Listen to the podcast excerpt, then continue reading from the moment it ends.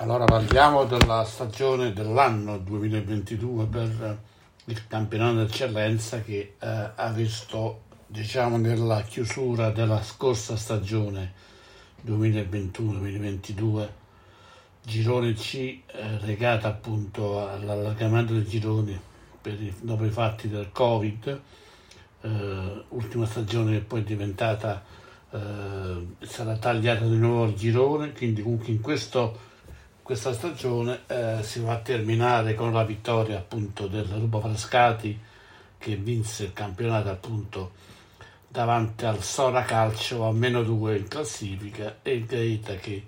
in una stagione non sicuramente ottimale fatta di situazioni appunto legate a, eh, al tecnico della vecchia gestione Marco Di Rocco che comunque eh, da prima si era dimesso, dopodiché eh, rimasto, è stato comunque eh, rimosso dall'incarico eh, quando mancavano poche giornate per visuali appunto tecniche diverse dalla società. Quindi eh, Gaeta rimane, eh, arriva in campionato chiudendo il campionato a 50 punti ma qui le responsabilità chiaramente le possiamo dividere fra società e tecnico, ma si poteva fare sicuramente di più. Teresina Calcio invece che comunque chiude a 47 punti con problematiche legate alla società, con situazioni appunto interne che eh, non hanno eh, permesso di disputare un campionato all'altezza, quindi si chiude quest'annata sicuramente positiva con una salvezza appunto raggiunta grazie alla gestione Fabio Gerli. Dopodiché arriverà la nuova società che, che sta promettendo molte cose. Il calcio che chiude a 46 punti, ma il programma era quello di mantenere la categoria con una squadra giovane, la gestione di Alongo con, eh, con il tecnico confermato, eh, sicuramente insomma, sta, eh, ha eh, disputato una precedente stagione eh, come previsto, quindi sicuramente insomma, era quello che eh, si era prospettato la, la stagione eh, si conclude con queste tre squadre che avevamo in, nel campionato d'eccellenza che diventano cinque eh, nella stagione in corso, visto che eh, arriva la retrocessione dell'insieme Formia eh, che eh,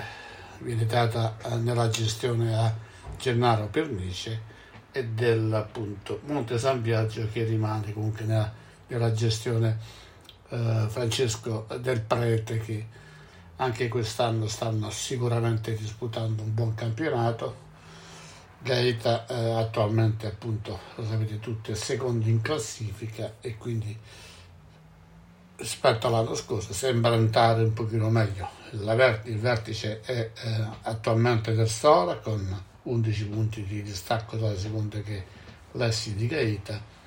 e eh, ci sono poi le due squadre di nostra competenza, Monte San Biagio e Terracina, quindi grandi, eh, grandi cose per il Monte San Biagio che è una matricola e quindi eh, sta disputando sicuramente un buon campionato, Monte San Biagio e Terracina che eh,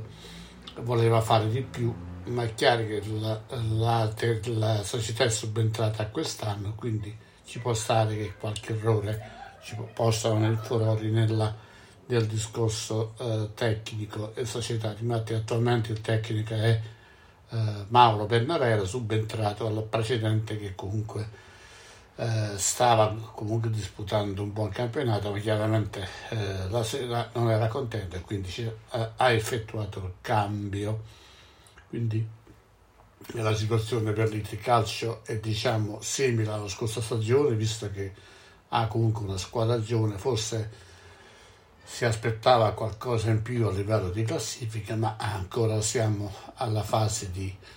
eh, ritorno, diciamo così, visto che si è disputato lo scorso 23 dicembre la giornata, eh, la penultima giornata del girone di andata, quindi si andrà il prossimo 8 gennaio a chiudere il girone di andata con eh, le ultime partite appunto eh, di competenze del girone di andata che eh, andiamo a ricordare visto che siamo ancora intorno alla fase di, eh, delle ferie natalizie quindi abbiamo ancora un po' di tempo per riposarci mentalmente eh, su questo campionato che sicuramente promette, eh, promette spettacolo. Terracina Calcio andrà nella tana del Colleferro, il insieme forme se la vedrà appunto con la capolista eh, Sora Calcio, mentre l'Ita andrà contro, eh, in casa del Luis Roma Monte San Biagio contro il Villalba in casa e il Gaeta fuori casa contro la Procalcio di Ostapita, quindi tutte gare sicuramente di grande qualità e quindi c'è da aspettare quest'ultima giornata per capire, eh, ma capire, eh, capire in, in, senso così eh, di bilancio quello che potrà succedere al giro d'andata, ma eh, c'è comunque da aspettare anche la fase di rinforzi di alcune squadre, quindi se fisica se tecnicamente le squadre riescono a rinforzare la loro roster con eh, giocatori che possono essere all'altezza della situazione. Quindi questo è il quadro appunto di quello che si può dire di questo anno 2022. Eh, il 2023 eh, promette altrettanto spettacolo, quindi c'è solo da verificare appunto eh, che potrà succedere a livello di risultati. Eh, ci aspettiamo appunto, ci speriamo tutti che possano essere presenti più squadre del Sud Pontino e quindi dettare leggi in questo girone per poter alzare eh, la eh, bandierina della vittoria oppure della zona eh, playoff. Vedremo come sarà, sarà questa, quest'annata. Appuntamento al prossimo anno 2023.